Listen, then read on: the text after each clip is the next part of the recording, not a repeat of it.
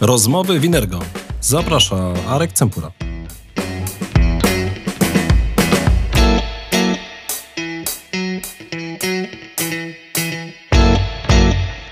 Dzień dobry wieczór się z Państwem, bo nigdy nie wiem, kiedy tego słuchacie lub oglądacie. Arek Cempura i Rozmowy Winergo. Szanowni Państwo, dzisiaj moim gościem będzie gość specjalny.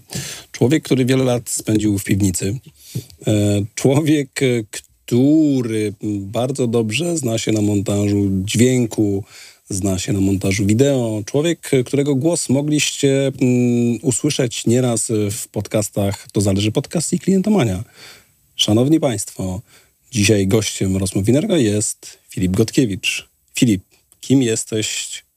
Jaka jest rola Twoja na tej pięknej ziemi? Dokąd podążasz? I co chcesz powiedzieć e, widzom i słuchaczom e, to rozmów Winergo? Co nie wyjdzie poza rozmowy Winergo. Wiadomo, ja rozmowy Winergo na bieżąco oglądam, montuję, więc wiem, że nie, nigdy absolutnie nic na zewnątrz nie wychodzi. Dosyć dobrze opisałeś y, moją rolę, w zasadzie kim jestem w tej chwili. Do niedawna korpolutkiem i częściowo montażystą dźwięku, obrazu. W tej chwili postanowiłem przejść na pełen etat.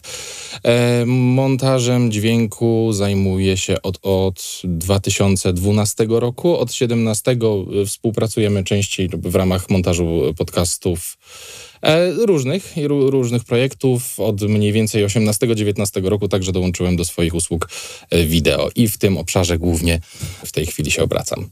Filip, e, z wykształcenia jesteś? Muzykiem, instrumentalistą.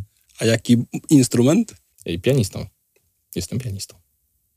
Mm, kiedy coś... Nie wiedziałeś tego. Nie, tego nie wiedziałem. To mnie zaskoczyło, bo to, że jesteś muzykiem, to pamiętam z naszych innych rozmów, to, to, to, to wyszło. Natomiast to, że jesteś pianistą, to... Ale to a, ja jestem... stąd ta delikatna obróbka e, podcastów, wideo, tak? Bo po prostu... Tak, sprawne, szybkie palce, wszystkie transkrypty, napisy e, też są mi zasługą. Tak, jestem dyplomowanym pianistą, chociaż e, ta kariera zakończyła się wraz z uzyskaniem tego dyplomu, tak można powiedzieć. A dlaczego? Co, co jakby spowodowało? No bo jednak... E, to jest y, specyfika instrumentu. Y, fortepian ma to do siebie, że jeżeli masz rozpocząć tę karierę i faktycznie iść z nią dalej, to potrzebujesz być w tym absolutnie najlepszym i to musi być totalnie twój cel w życiu, żebyś gdzieś się pojawił. Nawet możesz sobie to rozłożyć statystycznie. Ilu masz pianistów w filharmonii, ilu skrzypków? Taki najprostszy. Okej, okay. na, ale może dlatego, że te partie dla skrzypków i skrzypaczek jest ich więcej. Mam na myśli na przykład orkiestrę. Idziesz do filharmonii, jest koncert orkiestry, nawet tej kompletnej, nie tylko smyczkowej, są mm -hmm. jeszcze mhm. dętej, jest, jest, jest, jest, jest pianista. No to masz instrumentów smyczkowych kilka, kilkanaście, w porywach kilkadziesiąt sztuk. Pianista może być co najwyżej jeden, gwiazda wieczoru, solista. No, ale to może też z tego wynika, że jakby fortepian sam w sobie jest głośniejszy, więc tak naprawdę tych skrzypiec potrzebujesz więcej, żeby wydobyć tak. Tak, tak, tak, to prawda, to jest masa dźwięku, natomiast statystyka powoduje, że rzeczywiście potrzeba tutaj być absolutnie wybitnym, a o ile talent muzyczny gdzieś tam ze mną, ze mną szedł, to już zamiłowanie zaczęło nieco skręcać. Na przykład w stronę gitary basowej, którą gdzieś bardziej umiłowałem, się okazało, że zresztą z paroma przyjaciółmi e, graliśmy sobie no powiedzmy do szuflady w naszym wyimaginowanym zespole, gdzie w zasadzie każdy dyplomowany muzyk grał na innym instrumencie e, niż ten, który miał na dyplomie. I czuliśmy się z tym absolutnie fantastycznie. A propos gitary. Ostatnio moim gościem był Tomasz Muter. W tle były gitary. Były dwie gitary, dwie tak. gitary. Jego zapytałem Gibson czy Fender. A ty? Słuchałem Business Wars. Tak, tutaj jest nawiązanie, bo tam jakby w Business Wars y, polecam ten podcast, bo tam dosyć fajne są takie historie biznesowe takich wojen różnych marek. Jedno z ciekawszych właśnie jest Gibson i Fender, to jest właśnie historia, jak powstały w ogóle gitary elektryczne, skąd się wzięły. Na początku tak naprawdę to była kwestia zwykłej gitary z wykorzystaniem mikrofonów, jakichś przystawek, a dopiero tak naprawdę Fender, Gibson wprowadziły gitarę, można powiedzieć, w takiej postaci elektryczną, jak, jak, jak znamy tak, dzisiaj. Z tą tak? przystawką, która zbiera, zbiera całe wibracje. To jest bardzo trudne pytanie i sam sobie próbowałem kiedyś na nie odpowiedzieć e, i to chyba zależy od nastroju, w jakim jestem albo na jakim etapie życia, bo sobie postawiłem, kto mi się najbardziej kojarzy z Gibsonem, kto najbardziej mi się kojarzy z Fenderem. Gibson to jest Joe Bonamassa. Nie wiem, czy słyszałeś. Mm, ja nie, ale może ktoś słyszał. Opieramy się na bluesie, a jeżeli chodzi o Fendera, Eric Clapton, to już na pewno słyszałeś. Eric Clapton, no to można powiedzieć weteran, Joe Bonamassa o połowę mniej więcej od niego młodszy. Obaj są absolutnie genialni i w zależności od tego, gdzie, na jakim etapie chyba, co się w moim życiu dzieje, tak y, czasami czuję tego brudnego Fendera, takiego bardziej harczącego e, z chrypką Erika Claptona, a czasami ten nosowy, taki głęboki, fajny Gibson e, z łagodnym głosem Joe Bonamassy. To jest y, takie pytanie czasami z cyklu, czy kochasz bardziej mamusię czy tatusia. Każdy jest od czegoś innego. Okej, okay, czyli rozumiem, że ten element dotyczący Twojego wykształcenia powoduje, że masz jednak znacznie lepszy słuch niż większość ludzi, co też powoduje, że jak pracujesz nad materiałami, to czasami wyłapujesz pewne rzeczy, których my śmiertelnicy nie wyłapujemy i stąd narzucasz dosyć czasami katorżnicze elementy pracy nad tym, aby ta jakość była najlepsza. I zresztą jesteś przywrażliwiony, bo wiem, że kiedyś puknąłem mikrofon, to prawie wyskoczyłeś tam ze studia montażowego. Tak, to, to, jest, to jest trudny temat, bo rzeczywiście ze względu na to, że to nie jest tak, że człowiek rodzi się z lepszym słuchem, że po prostu słyszy y, więcej. Nie, wszyscy słyszymy mniej więcej tyle samo, tylko musimy się po prostu nauczyć słyszeć, nauczyć wykorzystywać ten organ ten podwójny, który mamy tutaj, e, żeby, Może żeby właściwie muzyki są źle prowadzone w szkołach, e, bo tak naprawdę skupiamy się na śpiewaniu zamiast na słuchaniu, a może to jest jakby taki ważny. To idzie w parze jedno z drugim. W szkole muzycznej masz zajęcia zarówno z instrumentu, jak i też z kształcenia słuchu, między innymi jako jeden z Ale mówię o zwykłych szkołach, gdzie tak a. naprawdę, wiesz, zapoznają nas z tymi elementami mhm. takimi miękkimi, plastyką i czasami te wymagania są takie prawie, że musiałbyś być, nie wiem, Michałem Aniołem albo Leonardo da Vinci, żeby dostać piątkę. E, w temacie muzycznej, no ja niestety nie jestem uzdolniony w tym obszarze, więc miałem tam, byłem wyciągany... Albo tego nie wiesz. By, no to, to nigdy się nie dowiedziałem, byłem wyciągany za uszy, aczkolwiek mam koleżankę, śpiewaczkę operową, która twierdzi, że każdego można nauczyć śpiewać. Kwestia jest znaleźć tonację i po prostu go przećwiczyć, żeby się tej swojej tonacji trzymał.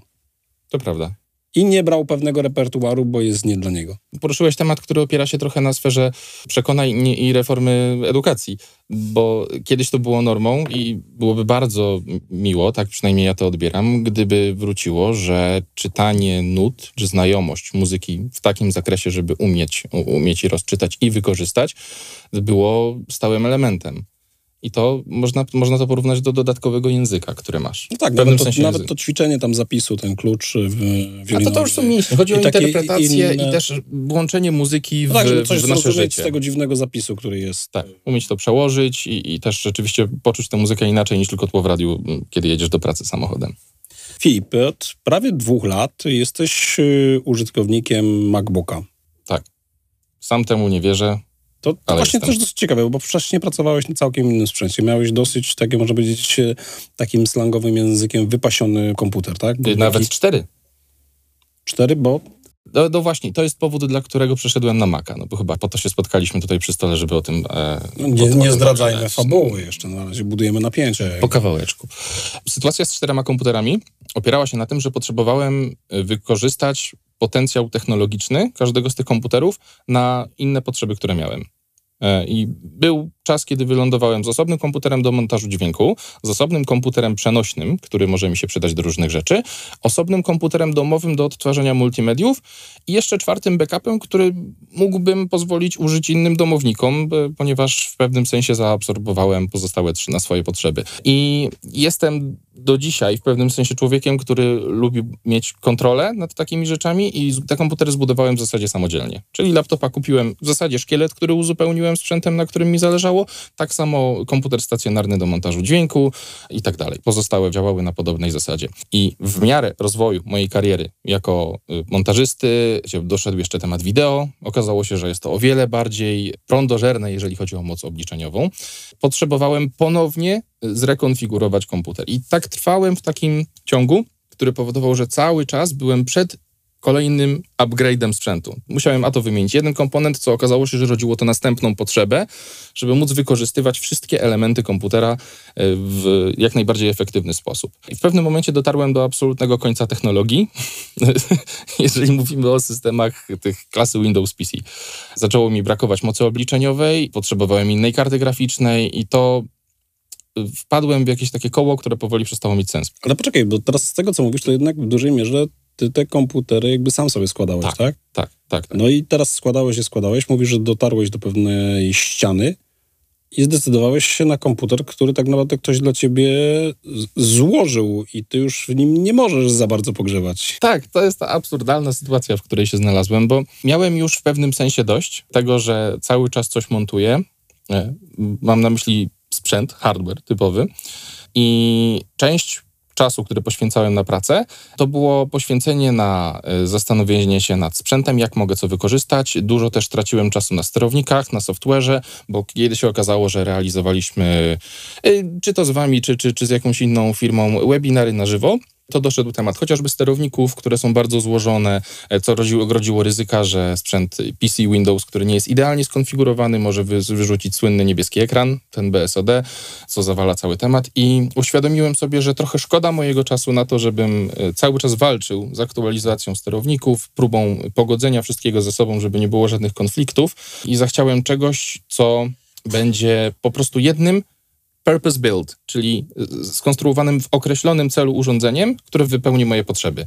Okazało się, że jest to MacBook, chociaż sprzętom Apple ze względu na tę słynną złotą klatkę, jakieś mity, które, które temu towarzyszą, że są to ludzie o specjalnej mentalności, to są jakieś takie negatywne skojarzenia, trochę mnie to odpychało. I uświadomiłem sobie w pewnym momencie, że to, co potrzebuję od komputera, to to, żeby wypełniał moje potrzeby obliczeniowe i już w zasadzie sama warstwa systemu operacyjnego nie jest dla mnie aż tak bardzo istotna. Bardziej są dla mnie istotne aplikacje, z których korzystam. I kiedy ja po wielkiej batalii wewnętrznej dotarłem do tego momentu, stwierdziłem, wchodzę. Wchodzę w Maca. I to był też ten moment, bo tak naprawdę rozmawialiśmy na ten temat właśnie, jak obsługiwałeś nam rozmowy w Inergo czy, czy webinary, właśnie na temat procesorów, czy właściwie chipów e, serii, se, serii mhm. M, tak? Przyglądałeś się temu z pewnym takim niedowierzaniem, czytałeś recenzje, które się pojawiły, szukałeś informacji. Tak. No i w końcu podjąłeś decyzję i ten twój komputer, nie MacBook, ale ty, jaki model wybrałeś i też dlaczego właśnie taki? Faktycznie, wraz z tym moim dojrzewaniem do tematu, którego potrzebuję, pojawił się ten procesor M1.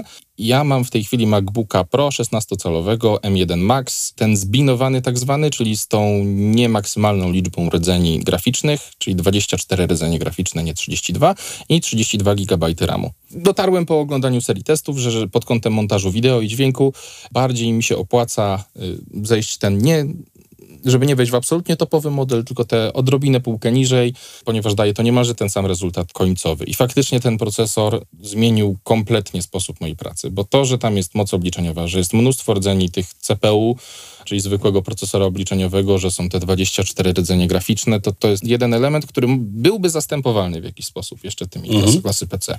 Ale mam tam chociażby jeszcze te dodatkowy dekoder. O, dobra, tam jest dodatkowy dekoder fizyczny, który robi rzeczy niesamowite i z perspektywy mojej, i zwykłego użytkownika. No bo dużym problemem było to, kiedy weszliśmy w 4K, no bo jest to standardem, jest to duża rozdzielczość, takie się wydaje z Full HD na 4K.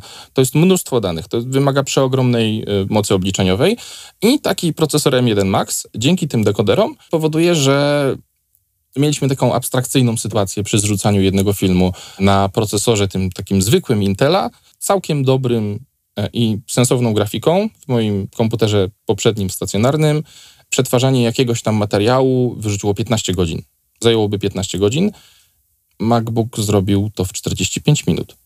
Mm, to tak brzmi bardzo mm, reklamowo, no bo to jest to nie jest bójda. razy. To jest, naście, to jest naście razy. Jest to przykład abstrakcyjnie szeroki, ale to się zbiegło z tym, że rzeczywiście ten materiał, który był do zrzucenia, sposobem użycia efektów, ilością ścieżek, zgodził się fajnie z tymi dekoderami i rzeczywiście wypluł ten materiał dużo szybciej. To jest sytuacja skrajna, ale odczuwam to naprawdę na co dzień. Czuję, że po prostu jest dużo szybciej, jest dużo Czyli płynniej. tak naprawdę uzyskałeś y, komfort pracy, bo jakby szybciej widzisz swoje efekty tego, co zostało tak. wykonane, jakby masz y, więcej czasu na poprawki, ewentualnie przemyślenia, jakby co można byłoby zrobić lepiej, ulepszyć, tak? Tak, czyli nie tracę czasu po prostu stojąc y, z kubkiem kawy w ręku i patrząc, jak idzie pasek postępu, kiedy wreszcie to się zrzuci, ale jest też taka rzecz codzienna, czyli po prostu ja mogę moją pracę, mój workflow przeprowadzać dużo szybciej, dlatego że nie mam tych przycięć, y, które znałem do tej pory.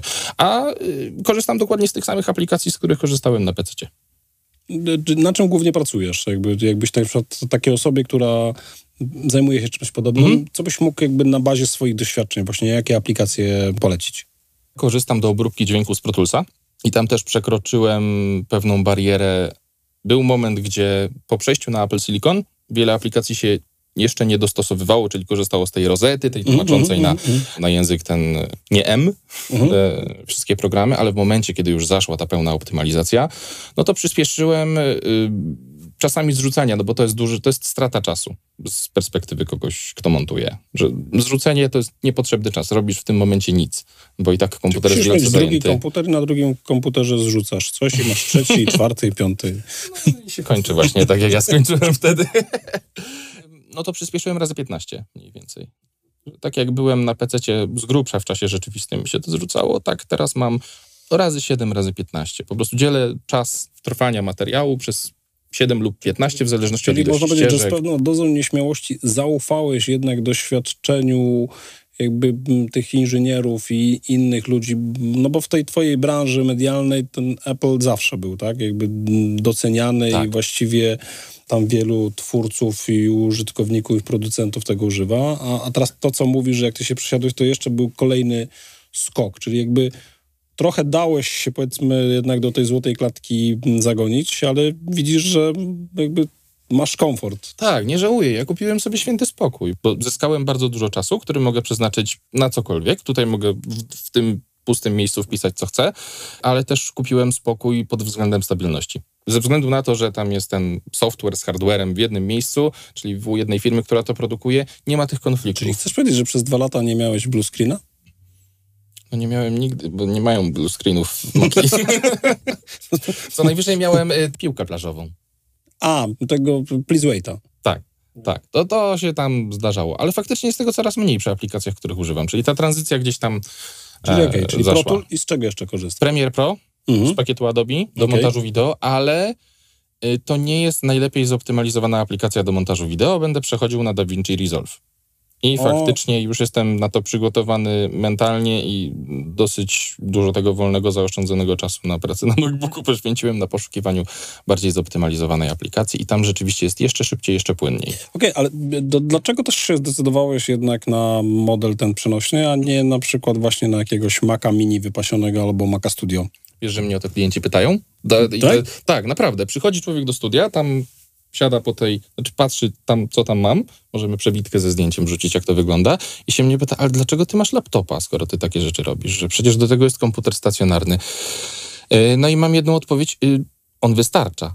Tam naprawdę, biorąc też pod uwagę ten line-up Apple'a, to być może mógłbym jeszcze dwukrotnie przyspieszyć te czasy e, zrzucania, jeżeli chodzi o, obecne przygotowanie technologiczne, ale wygrywa nadal ta mobilność, no bo mam, mam MacBooka, który daje mi coś, o czym ja w życiu bym nie pomyślał, że ja mogę pracować 8 godzin, montując wideo, tam powiedzmy z to dla kumatych, dla, dla zorientowanych w temacie, z obniżoną rozdzielczością podglądu, żeby Mhm. absolutnie nie wciągać już całej mocy obliczeniowej. 8 godzin montażu jestem w stanie wykonać. Siedzenia i montowania, gdzie chcę. Dosłownie Okej, na ko- czyli mówimy w tym momencie na baterii, tak? Praca Tak, po tak, prostu dostajesz pełną funkcjonalność. pełną funkcjonalność, pełną moc obliczeniową, co jest nie do pomyślenia przy zwykłych laptopach. Trzymam u siebie na kolanach. Jest to naprawdę bardzo potężny procesor z dekoderami, ze wszystkim i który bardzo, bardzo dowozi. W ogóle jeszcze temat gładzika, który jest nawet w samym MacBooku. Przecież to jest wielka płytka, która naprawdę świetnie chodzi. Nie trzeba pacać, można sobie doklikać. Pamiętam a propos Gładzika, to ci tu przerwę, bo miałem swego czasu taką e, polemikę z Kamilem e, Koziołem. Kamil, pozdrawiam cię serdecznie, który tam napisał taki artykuł właśnie, że 10 rzeczy, których ci nie powiedzą fanboye, nim przesiądziesz się na MacBooka. Mhm. Ja zrobiłem do tego lekką polemikę, wytykając mu rzeczy, że pewnych jeszcze nie zrozumiał albo nie pozbył się przyzwyczajeń. Potem mieliśmy okazję rozmowy na ten temat i on powiedział, że mm, co jak co, ale dla niego ten gładzik mm, po prostu jest mistrzostwem świata. Kupił sobie nawet mysz, ale ta mysz po prostu leży obok, bo, bo właściwie korzysta z gładzika. I przyznam, że ja mam dokładnie tak samo. Mam mysz, Czasami z niej korzystam jakoś się, jak, jak sobie przypomnę, że jest, ale tak naprawdę większość rzeczy właśnie wykonuję korzystając z gładzika. No i Święta prawda. co, co ciebie to jakby przekonuje, że Gładkość działania. To jest też to, o czym mi, co powiedziałeś, że w branży audio-wideo Maki były zawsze to nawet profesorowie na realizacji dźwięku, w której się edukowałem, też mi mówili, że no niby Pro Tools chodzi i na Macu i na PC-cie, ale na Macu jakoś tak gładziej. I to też się dotyczy samego gładzika, e, że on jakoś tak jest taki, takie mięciutkie, tymi dwoma palcami sobie przesuwasz, albo przybliżasz, albo oddalasz sobie. To mm, przy listach odtwarzania, przy, przy mm, takich programach to jest coś absolutnie bezcennego.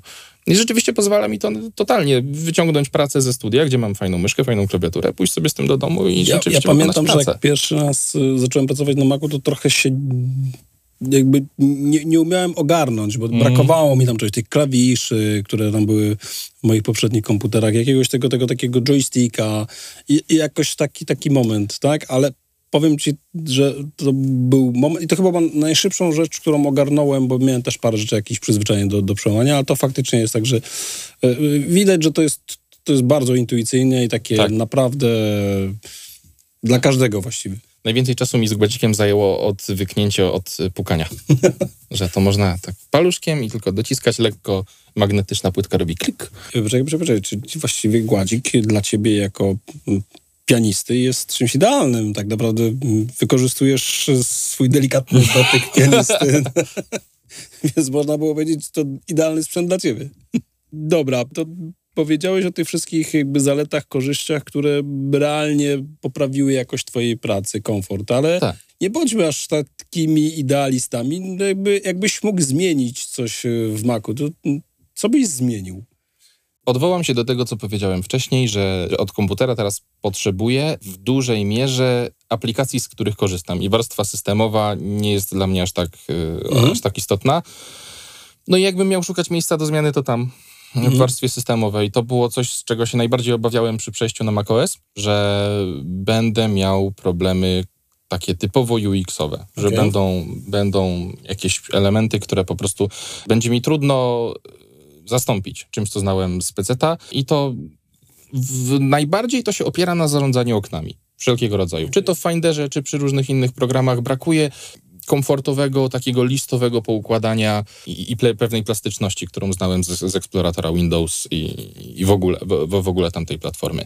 E, Są jakieś e, rozwiązania, które w pewnym sensie zaspokajają ten element, bo macOS ma to do siebie, że można dosyć łatwo otworzyć do niego wtyczki. Mhm, No bo jak spotkałem ten problem z obsługą macOS, no to od razu zacząłem szukać po prostu YouTube i Google, e, szukamy jakiegoś rozwiązania. Okazuje się, że rzeczywiście płacąc kilka, kilkanaście dolarów za coś, można sobie w pewnym sensie ten temat e, Okej. ułatwić, chociaż docelowo tak chciałbym, żeby żebym nie musiał tego robić, że, że muszę kupować, kombinować. Skoro już mam takie fajne pudełko, które spełnia mi absolutnie wszystko, no to mam poczucie, że chcę być rozpieszczony i mieć Może w którymś y, macOSie nowym pojawią się zmiany właśnie w zakresie Findera i, i, i może okaże się, że to jest dokładnie to, czego potrzebowałeś. trzymam kciuki, żeby podebrali to rozwią- pe- pewne rozwiązania od Windowsa i to nic złego. Znaczy, Wiesz, w pewien sposób jakby pokazuje historia tworzenia obu systemów, one czerpały mm, z jednego źródła, tak? Bo tak naprawdę podwalinami zarówno do Windowsa, jak i do macOSa był system stworzony przez Xeroxa. Tak naprawdę A, to Xerox z, m, w pewien sposób stworzył pierwszy raz system taki okienkowy, tylko nie wiedział, co z tym zrobić, tak? A, a tu po jednej stronie Steve Jobs i Bill Gates wiedzieli, co z tym zrobić. Tak naprawdę od razu pojawiły się już konkretne rozwiązania i trzeba przyznać, że ten interfejs graficzny, jak się pojawił, no to, to, to zmieniło w sposób użytkowania. Zresztą w ogóle sprawiło, że można powiedzieć, że te komputery dotarły pod strzechy, bo ja pamiętam swoje pierwsze doświadczenie, że trzeba było w tym linijce kodu tylko pisać i tak naprawdę, żeby zrobić obrazek, to tam trzeba było też klikać, żeby on coś wydrukował, więc to, to, to faktycznie kiedyś w, w początkowych czasach to komputer był taką trochę inną maszyną do pisania. Tak by można było to trochę powiedzieć. Tak, tak to wyglądało, nie? No, trochę, pa- trochę pamiętam te czasy, nie tak bardzo jak ty. Ja, ja swoją e, em, pierwszą e, pracę dyplomową w techniku pisałem w takim czymś, co się nazywało edytor tekstów tag. Miałem taką możliwość, mama mi umożliwiła, ja tam po prostu siedziałem i, i, i walczyłem dwoma palcami, ucząc się pisać na, na klawiaturze. Dopiero potem na studiach były właśnie takie programy uczące e, bezwzrokowego pisania. No i myśmy robili sobie już wyścigi w, w akademiku, kto szybciej, kto lepszy rekord, bo tam był taki, wiesz, taki, taki też challenge, kto lepiej wiadomo. napisał i tak dalej. Dzisiaj piszę dużo bezwzrokowo, ale bezdotykowo też piszę, bo zaczynam wykorzystywać te wszystkie interfejsy speech to text. Ale Mhm. faktycznie, wracając do tego bezwzrokowo, mam już takie dosyć duże do, doświadczenie, więc potrafię wykorzystać y, y, więcej palców niż dwa i przyznam, że też y, na początku ja miałem pewien problem z klawiaturą. Ona była taka dla mnie za delikatna. Brakowało mi takiego, takiego oddania mm, tego, tego klawisza. stylu maszyny do, maszyny do no, pisania. takiego albo nawet w tych komputerach, gdzie, gdzie jakby te, te, ten, ten skok klawisza, albo w tych klawiaturach takich zewnętrznych. I teraz właśnie pytanie jak u ciebie, jak, jak ty odczułeś tą klawiaturę? Czy to jest tak, że nawet się nad tym nie zastanawiałeś, czy jednak też musiałeś coś przestawić w swoich e, przyzwyczajeniach? Kciuka musiałem przestawić. Ze względu na to, że tam, gdzie na Windowsie jest Alt, jest Command. Ale możesz Macu, to na przekonfigurować. Mogę przekonfigurować, ale znowu potem tracę funkcje komand, Okej. które, są, które są wygodne. Jakby to y, w ostatecznym rozrachunku, bo próbowałem, faktycznie miałem profile klawiatur, bo jakoś tak sobie to ustawiłem, że jedną klawiaturę ustawiałem tak, drugą siak, Okej. e, ze względu na szerokość klawiszy, rozkład i tak dalej, ale e, bardziej w ostatecznym rozrachunku opłacało się tym prawym kciukiem sięgać dalej do, do option, żeby sobie zrobić, zrobić polski Je, znak. to, właśnie, w tej polemice z Kamilem ja pamiętam jeszcze jedną rzecz dotyczącą tego, że też on mówił, że trzeba mieć dobry rozstaw palców, żeby coś tam robić, przełączać, że też mu nikt nie powiedział. Ja mu tylko zwróciłem uwagę, że jest taka funkcjonalność jak lepkie klawisze. I to też dla mnie jedno z lepszych rozwiązań, bo naciskam sobie po kolei, nie muszę jednocześnie, tylko po prostu naciskam i on pamięta do tego momentu. I nawet jeżeli one są odległe na klawiaturze, to nie muszę rozciągać rąk, tylko po prostu je sobie naciskam i działa to. to To, jedna to, z... Czyli lepkimi klawiszami można wypełnić ten żart, że Chuck Norris potrafi nacisnąć jednym palcem Alt Control Delete. Do, ale tylko na Macu. No, A na Macu tej funkcji nie potrzebujesz, więc jednak tak to wygląda. Nie, no faktycznie, to była przesiadka. Y, Z tym niskim profilem ja już miałem doświadczenia, jeżeli chodzi o niski, niski profil klawiatury, ale żeby rzeczywiście wrócić do pełnej biegłości, no znowu te palce pianisty, jak pisałem różnego rodzaju transkrypty, napisy, no to, to też y, wymagało szybkiego pisania, czyli tam mówimy o 600 znakach na minutę chyba. Bo to, co powiedziałeś a propos klawiatury i tych, takich zmiennych przyzwyczajeń, to też nam wyszło, kiedy robiliśmy takie badania deweloperów. Mhm. I dlaczego na przykład nie chcą przechodzić na, na Maca, albo jeżeli nawet mają Maki, to mają zewnętrzne klawiatury. Okazało się, że ci z długoletnim stażem mają pamięć mięśniową, tak? I po Mhm. prostu ten skok y, klawisza, plus tam elementy oczywiście, że, że pewne klawisze są w innym miejscu, ale ten skok klawisza powodował, że oni właśnie klepią z linijki kodu, tak, to jakby właśnie bezwzrokowo, już robią tego dużo, tak, no bo tak naprawdę to jest produkcja już taka bardzo przemysłowa, więc dla nich zmiana i uczenie znowu palców, żeby zapamiętały docisk, jakby powodowała, że nie, nie zmieniam, albo okej, kupię Maca, postawcie mi go tu, ale ja dalej chcę sobie mieć tą swoją klawiaturę, którą miałem wcześniej, do której byłem przyzwyczajony. Nie pomnę nazwiska, ale swojego czasu mm, gdzieś tam dotarła do mnie ta parę lat temu taka wiadomość. Są mistrzostwa jakieś świata, gdzie obwieszcza się ten człowiek potrafi pisać najszybciej na klawiaturze. Była jakaś tam pani e, z jakiegoś wschodniego kraju, albo Ukraina, albo Rosja. I e, okazało się, że ona jest absolutną rekordzistką, bije wszystkich. Nie pamiętam już tych wartości, ile to było znaków na minutę. Natomiast jedyny sposób, w jaki mogła ona uzyskać ten rezultat, był na starych klawiaturach. Mam na myśli tych bardzo starych, które terkotały, e, komputerów z lat powiedzmy tam 90., Okej. jeszcze takie pożółkłe, stare, te, te wielkie. I rzeczywiście dopiero ten stukot nadawał jej rytm, więc a propos pamięci mięśniowej, e, to gdzieś tam w niej to zostało i to było, to było tym narzędziem. Szanowni Państwo, Filip, dziękuję Ci e, za rozmowę. Ale jednak wróćmy jeszcze do, moment, moment, wróćmy do piwnicy, mm, bo tak e, pamiętam, że kiedyś jak do ciebie dzwoniłem, to napisałeś mi wiadomość, że jak wyjdziesz z piwnicy, to porozmawiamy. O co chodzi z tą piwnicą? To było moje pierwsze studio. Teraz już jest całkiem przyjemna przestrzeń, w której możemy sobie siedzieć i nagrywać. Potrzebowałem miejsca do pracy i najbliższym miejscem pracy w bloku, w którym mieszkam, była komórka lokatorska, która okazała się być wystarczająco duża, żeby zaadaptować tam biurko, y, Te wszystkie komputery. wszystkie komputery. Tak i nawet te wszystkie komputery załatwiały temat ogrzewania, bo, bo, no, bo wymagały, żeby zrealizować tę moc obliczeniową, dużo prądu, czyli dużo ciepła. E, więc pod biurkiem, jak miałem ten kom- komputer stacjonarny, to w nogi, mimo że w piwnicy bywa zimno, to natychmiast się robiło ciepło. I tam zaczynałem rzeczywiście te pierwsze samodzielne kroki. A teraz spokojnie wychodzisz na słońce, bo jeszcze jedną rzecz, którą kiedyś mi wspomniałeś, ekran. Ekran. Ekran. No, ekran w MacBooku robi robotę. Robi robotę. Ale to jest y, kilka elementów, bo y, jasne, że wychodzisz na słońcu, jak masz jakąś pracę biurową do wykonania, to jego maksymalna jasność y, zrobi robotę, Mhm. y, ale to nie jest tylko to, no bo jest jeszcze ta powłoka, że y, wielu ludzi chciałoby mieć błyszczącą powłokę na swoim komputerze, bo ona ładnie wygląda, ale okazuje się, że z funkcjonalnością często jest licho, bo po prostu odbija się światło jak w lustrze. Mhm. A tu jakimś cudem tego nie ma. Ja nie wiem, jak to jest zrobione. Jakieś tam magiczne powłoki, że nie odbijają światła podobnie jak matowa, tylko y, są idealnie, idealnie przejrzyste. Czyli nie dość, że jasność, to faktycznie nie ma potem tego problemu ze światłami. To jest taka codzienna uży użyteczność. Z mojej perspektywy są dwie. Po pierwsze jest odzwierciedlenie kolorów. Tam jest odzwierciedlenie bardzo, bardzo bliskie i jeżeli ja mam docelowo pokolorować na przykład nas, żebyśmy wyglądali mniej więcej tak, jak wyglądamy w rzeczywistości, to mimo, że mam zewnętrzne monitory, ja docelowo będę się kalibrował na y, komputerze tym, tym, który mam w MacBooku, bo jest naprawdę rzetelny. Druga to jest obsługa HDR. E, A, jeszcze trzecia, y, odświeżanie ekranu to takie to zmienne, 120 Hz, ale to już jest też rozkosz dla oka, po prostu jak niektóre rzeczy płynnie potrafią się animować. Filip, bardzo dziękuję Ci e, za rozmowę. E, Trzymam kciuki za Twoje kolejne doświadczenia z MacBookiem. Zapraszam do upgrade'u sprzętu, gdyby coś, to wiesz, wiesz gdzie nas szukać. Jak mi braknie mocy, to się odezwę. Szanowni Państwo, e, dziękuję za oglądnięcie, wysłuchanie tej rozmowy. Jeżeli chcecie się z nami skontaktować, zapytać o coś naszych ekspertów, to w opisie do odcinka zamieszczamy link do kontaktu z nami. Zapraszam zawsze do oglądnięcia aktualnej oferty na inergo.store i dziękuję i zapraszam na kolejne nasze odcinki i polecam wszystkie te, które były.